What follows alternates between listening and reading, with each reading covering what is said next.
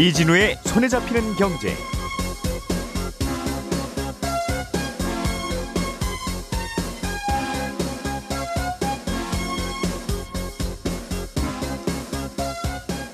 안녕하십니까 이진우입니다.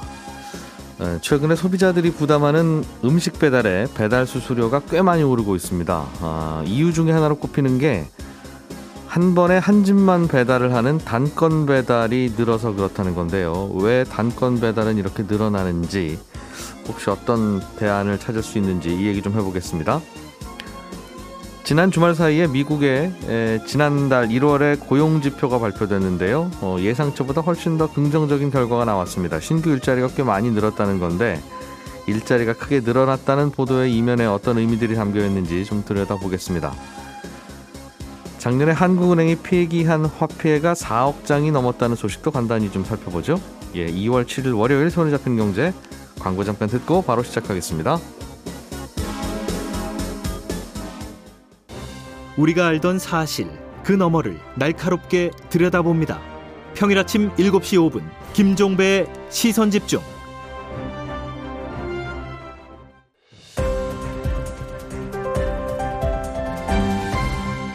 이진우의 손에 잡히는 경제. 네, 주말 사이에 나온 경제 뉴스들 정리해 보겠습니다. 평소처럼 김현우 행복자산관리연구소장 그리고 손에 잡히는 경제 박사훈 작가 두 분은 나와 계시고요. 오늘은 한국경제신문의 나수지 기자 함께 나오셨습니다. 어서 오십시오. 네, 안녕하세요. 나수지 기자님이 음식 배달 수수료, 어, 배달료 이야기를 네. 좀 음, 갖고 오셨어요. 단건 배달이 요즘 늘어나고 있습니까? 네, 요 배달 시장에서 단건 배달이라는 게 처음 시작된 게 2019년입니다. 요 쿠팡이 배달앱 시장에서 뛰어들면서인데요. 이 원래 배달 시장의 구조는 이 배달앱에 고객이 주문을 넣으면 어, 배달앱은 고객과 가게를 연결만 시켜주고 네. 여기서 수수료만 받습니다. 그러면 요 주문을 해결하는 거는 이제 가게의 문제가 되는데 어, 예전에 중국 요리집마다 이 철가방 배달원들 있듯이 네. 직접 고용한 배달원이 음식을 배달을 하든지 음, 아니면 요게 여의치 않은 가게는 배달 대행업체와 계약을 맺고 배달을 맡겼습니다. 음, 그럼 요 배달 대행업체는 배달기사 한 명에 어, 비슷한 동선의 배달 건수 한 세네 건 정도를 배정해서 예. 한 번에 여러 곳에 배달할 수 있게 해왔는데요. 음, 근데 이 2019년에 쿠팡이 배달 시장에 진출을 하면서 이 한 번에 한 집만 배달한다. 그러니까 음. 단건 배달 요걸 내걸어서 모든 배달 기- 기사를 직고용을 했습니다. 그러니까 이게 돈이 많으니까 투자를 많이 할 수 있으니까 할 수 있는 사업 방식인데 네.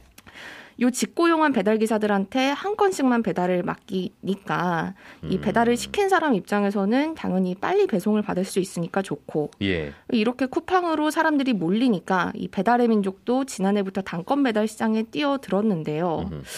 근데 문제는 이제 세상에 공짜 제- 점심이 없듯이 이 단건 배달은 기존에 여러 건 묶어서 배달하는 방식보다 소비자 입장에서 보면 배달을 좀 빨리 받을 수 있는 고품질의 서비스입니다. 네. 그러니까 당연히 비용이 비싼데 지금은 소비자들이 비, 비싼 비용을 내지 않았죠. 왜냐하면 지금까지는 배달앱들이 음. 시장 점유율을 늘리려고 예. 이 배달앱들의 어, 추산 주장으로는 한 건당 3천 원씩 앱들이 손해를 보면서까지 단건 배달을 유지를 해 왔는데 예. 이 올해 초부터는 더 이상 이렇게 적자를 감당할 수 없다면서 단건 배달을 이 소위 현실화를 했습니다. 음. 원래는 얼마였는데 얼마로 배달비가 늘어난 거예요? 네, 이 배달앱들은 지난 2년 동안 이 이벤트성으로 배달앱 중개 수 수료는 1,000원을 받고요. 예. 그리고 배달료는 5,000원으로 책정을 해놨습니다. 가격에 상관없이요. 주문 가격에 상관없이요. 그래서 요거를 이 5,000원은 가게가 전부 부담하든 아니면 소비자한테 일부 뭐 배달료로 전가를 하든 선택인데 예. 어, 이 두 회사 쿠팡 배민 두 회사 모두 요걸 이벤트성 할인 요금제로 이어오다가 그동안 이제 출혈 경쟁했다는 거죠? 네, 예. 맞습니다. 그래서 쿠팡이츠는 지난 3일부터 요걸 없앴고요.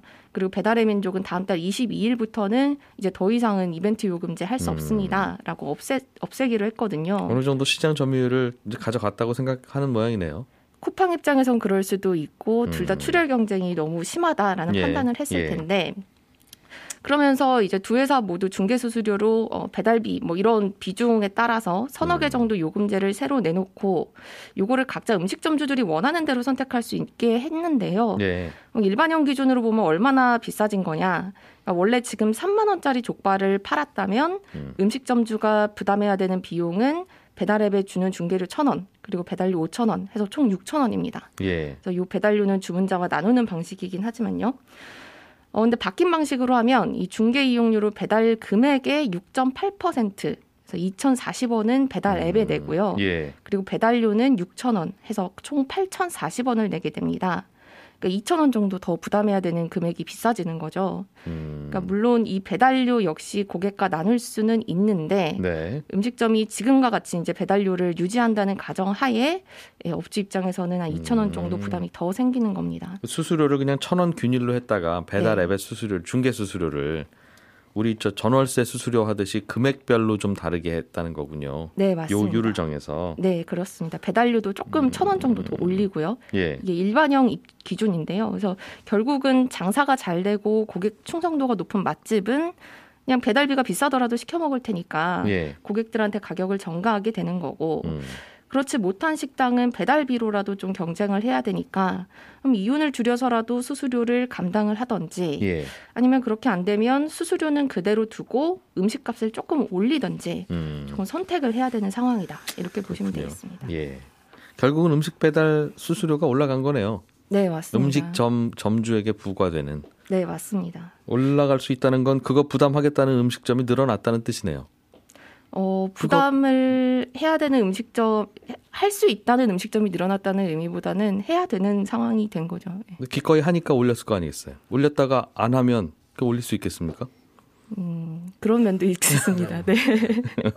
모든 가격이라는 게 그게 올리는 사람이 올리면 음. 올리는 사람이 나쁜 것 같고 올리는 사람 때문에 올린 것 같지만 그거를 받아들이는 나의 동료 소비자들이 그걸 내니까 짜장면 7천 원 하다가 9천 원 되면 뭐 저렇게 올리나 나쁜데라고 생각하지만 9천 원에도 다 사 먹으니까 나의 동료 소비자들이 그렇죠. 그게 음식 네. 점주가 부담하는 거를 인정했을 수도 있고, 우리 음. 소비자들이 배달료 조금 더 올리더라도 빨리 받고 싶다. 이렇게 생각했을 수도 있고요. 그렇겠네. 이게 그러니까 그 단건 배달의 경우에만 이렇게 바뀐 겁니까? 그럼 대체로 다 단건 배달이라는 거예요? 아, 지금은 네, 그렇습니다. 대체로 음. 단건 배달, 쿠팡에 치는 저- 전부 다 단건 전부 다 배달이고요. 단건 배달이니까. 음, 그럼 단건 배달을 안 할 수가 없는 게 네. A라는 가게에서 주문을 받아가지고 A 이- 이걸 주문한 손님한테 가는 과정에서 다른 곳에 들리거나 시간이 길어지면 예. 이 배달 기사한테 페널티를 주기 때문에 음. 배달 기사가 마음대로 다른 곳과 제휴를 해가지고 그 동선을 짜서 움직일 수가 없게끔 되어 있어요. 음, 현실적으로는 다 단건 배달이다 네, 그럼. 그렇습니다. 음, 그럼 이건 단건 배달이 늘어나서 생긴 문제는 아니고 그냥 전반적으로 음식 문화가 외식 문화가 배달을 많이 시키고 그냥 배달이 일반화되면서 생기는 자연스러운 가격 인상이겠네요. 근데 그렇게 보기도 어려운 게 예. 이게 단건 배달이 늘어나다 보니까 배달 기사들의 인- 이 비용이 자기 돈이 줄어들거든요 수수료가 왜냐하면 예전에는 네다섯 개를 묶어가지고 한꺼번에 배달하다 보니까 한 시간에 많은 양을 배달할 수 있었는데 효율이 떨어졌겠죠. 네 예. 효율이 떨어지다 보니까 한 시간에 세네 건밖에 배달을 못 하니까 총 수입이 줄어들고 택시 합승 금지하고 마찬가지입니다. 그렇습니다 그런데 예. 그런 배달 기사들 이차 이탈을 막기 위해서는 쿠팡이츠나 이런 곳에서 배달 수수료를 많이 줘야 되고 예. 그러다 보니까 자기 돈으로 줬었거든요. 쿠팡이 예. 예. 뭐만 원, 오천 원 이렇게 서비스를 해서. 근데 그걸 이제 못 하다 보니까 이렇게 올라가는 겁니다.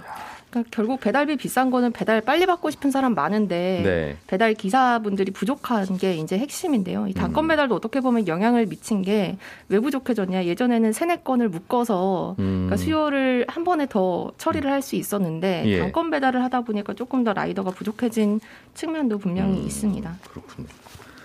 뭐 대안을 내자면 조금 좀 기다릴 테니까 예를 들면 좀 미리 시켜 놓을 테니까 한 4, 50분 기다리거나 1시간 기다릴 테니 좀 배달료 싸게 하면 음식값도 좀 깎아주고 그 대신 좀 돌아 돌아갑니다. 네, 이거 받아들이면 맞습니다. 받아들이면 가능할 수도 있겠네요. 그러니까 소비자 입장에서 이 단건 배달이라는 빨리 오는 요 네. 서비스의 품질을 조금 내려놓으면서 이전처럼. 네. 요- 한참 요즘은 택시 합승이라는 게 없어졌잖아요. 예전엔 있었거든요. 네, 지금 야간에 뭐 하는 데가 네, 있기도 하죠. 있고, 예. 그런데 다시 합승 시대로 돌아갈 수 있을까? 우리 소비자들이 이제 생긴 서비스의 눈높이가 있는데 네. 그 고민 치킨이 다 식어서 오거나 짜장면이 다 불어서 오면 예 예전에는 뭐 배달이 그럴 수도 있지 하고 그냥 먹, 먹었는데 이제는 돈 더 내고 우리의 눈높이가 좀 달라지기도 달라졌겠죠. 예. 요즘은 배달 공구도 많이 하신다고 해요. 예를 들어 치킨을 한 마리 사 먹고 싶다. 그러면 어, 어디 카톡방 같은 데 올려가지고 음. 같이 시켜 같이 시키실 분 그럼 서너 명이 이제 같이 시켜서 카풀 같은 거죠. 예, 그래서 배달비를 서로 나눠서 부담을 하는 겁니다. 이런 예. 문화도 많이 생겼다고 합니다. 근데 이게 답답은 할 수 있는데 음식점주 입장에서는 배달료가 자꾸 올라가니까. 대안이 없어요. 그 당연히 그러면 너도 나도 싼 가격에 내가 배달해 드리겠습니다 하는 이른바 라이더들이 많아지면 좋은데 그 많아지는 게 좋을 것도 아니잖아요. 그 그 험한 일 힘든 일 하면서 저는 인건비 적게 받겠습니다 하는 분들이 많아지는 게 우리 사회가 좋아지는 것도 아닐 거고. 방향이? 그러면 그 누가 해줍니까? 이럴 때. 점점 더 인건비 올라가는 게 선진국 되는 흐름인데 싸게는 먹어야 되고 이게 좀 갈등이겠어요. 대, 대안이 정부가 내놓은 것도 좀 그래서 마땅치는 않은 모양이에요.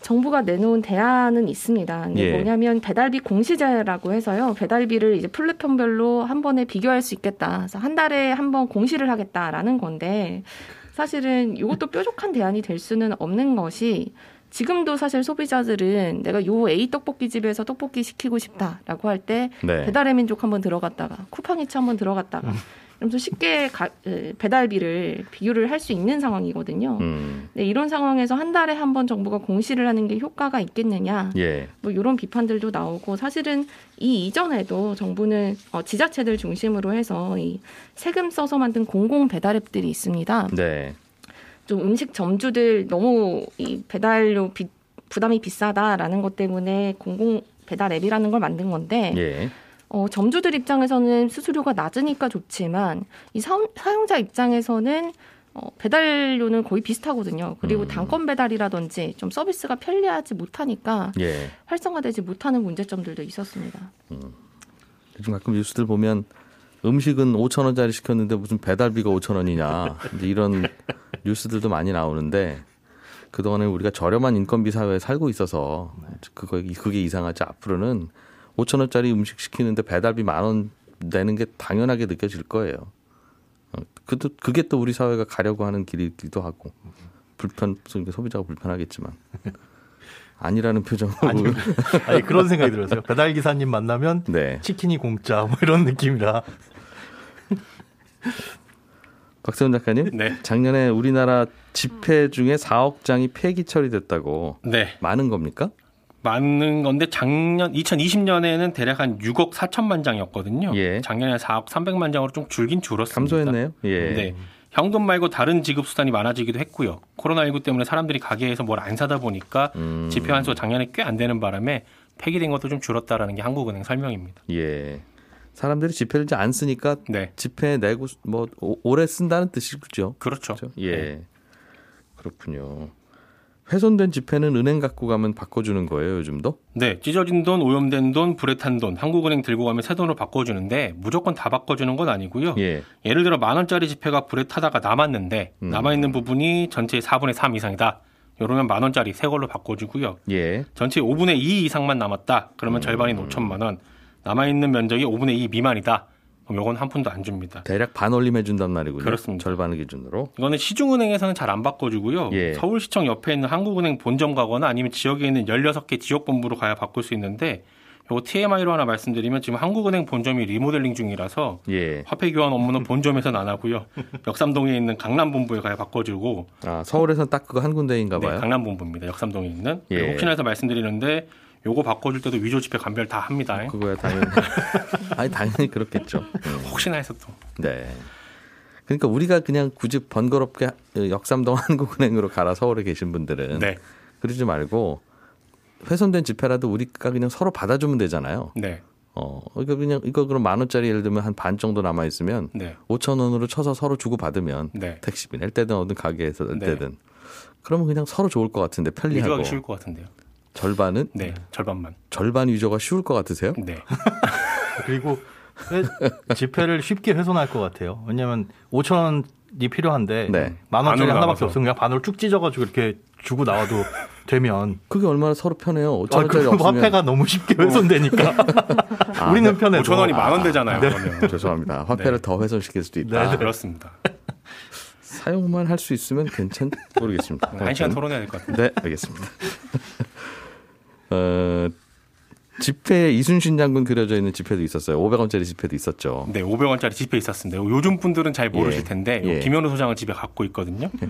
요것도 교환을 해줍니다. 음, 500원짜리뿐만 아니라 100원짜리 지폐도 예전에 있었는데 예. 이거 들고 가서 가게에서 물건 사고 그 지폐 내도 받아주면 됩니다. 네. 근데 이제 가게 주인 입장에서는 아 이건 좀 곤란한데 라면서 안 받아주는 경우 있거든요. 이럴 예. 땐 그냥 한국은행 들고 가시면 어디서 난 거냐고 묻지도 따지지도 않고 100원짜리 지폐는 100원, 500원짜리 지폐는 500원으로 그냥 바꿔줍니다. 예. 한국은행 쪽이랑 통화해 보니까 아주 가끔 500원짜리 지폐 가지고 오셔서 왜 500원만 주느냐? 이거 다른 데 가서 팔면 더 비싸게 주더라. 이러는 분이 있는데 네. 한국은행에서 교환하면 액면가로만 교환해 준다는 게 원칙입니다. 그거야 뭐 당연하겠죠. 그렇습니다. 그래서 예. 기념주화들 있잖아요. 예를 들면 뭐 88 올림픽 기념주화 같은 거 이것도 한국은행 가지고 가면 교환해 주는데 네. 이것도 마찬가지로 기념주화에 적혀 있는 액면가로만 교환을 해줍니다. 음, 프리미엄 붙어서 나 액면가보다 훨씬 비싸게 주고 샀다.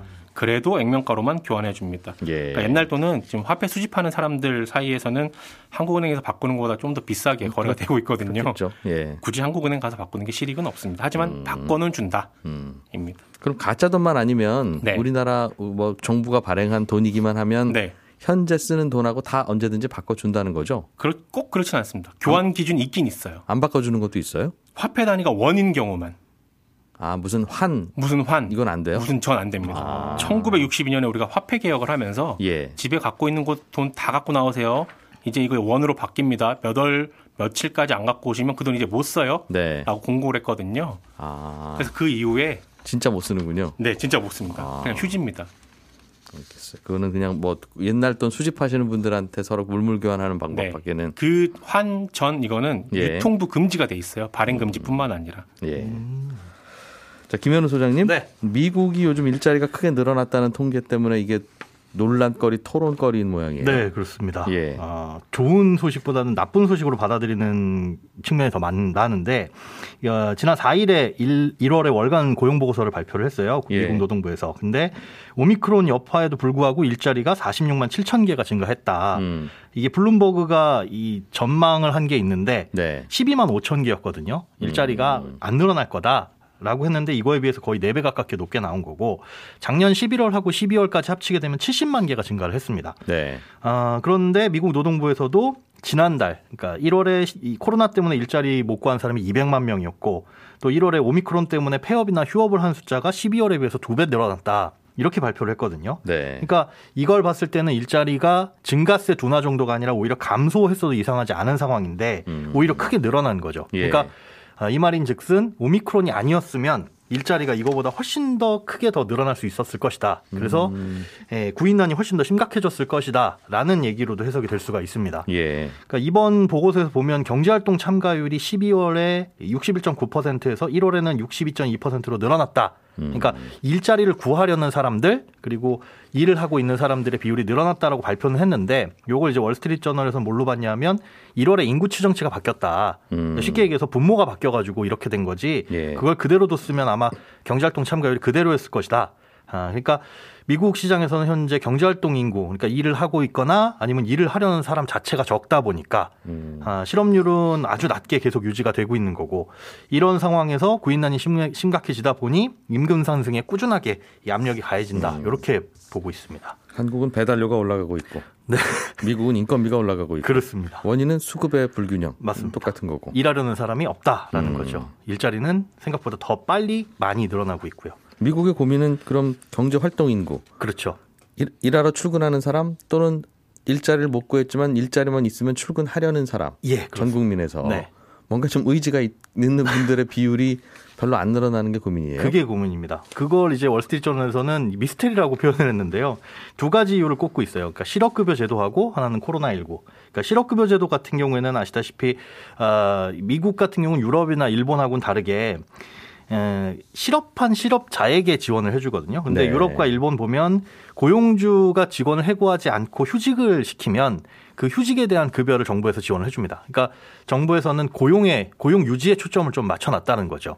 아, 그러니까 미국은 회사가 어려우면 그냥 직원 줄이세요. 네, 직원은 나라가 알아서 먹여 살리겠습니다. 그겁니다. 국민이니까. 그리고 그 직원이 새로운 일자리를 찾도록 도와준다. 그게 미국식이고. 예, 유럽은 회사가 어려워도 네, 회사가 그냥 계속 고용하고 있어라. 데리고 계세요. 회사가 어려우면 그 회사를 우리가 도와줄게. 네, 휴직을 하게 정부가. 됐을 때 급여를 줘야 되면 그 음. 부담을 줄여줄게. 예. 이렇게 되어 있거든요.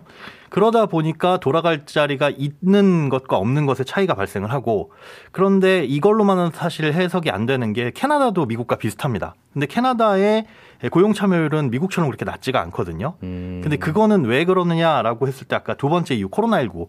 그러니까 미국과 캐나다를 비교해 봤을 때 미국 같은 경우에는 캐나다보다 인구 대비 이 그 인구 비율로 봤을 때 세 배 정도 사망자와 확진자가 많더라. 네. 그러니까 일을 하려고 해도 아파서 못한 비율도 많아 가지고 그랬을 것이다 라고 현재 추측은 되고 있습니다. 음. 근데 지금 각종 실업급여나 이런 것들도 지난 9월을 기점으로 거의 다 줄어들었고 없어지거나 했거든요. 예. 그런 인력들이 과연 노동시장에 뛰어나올 것이냐, 그게 언제쯤 실제로 효과가 발생할 것이냐에 따라 가지고 예.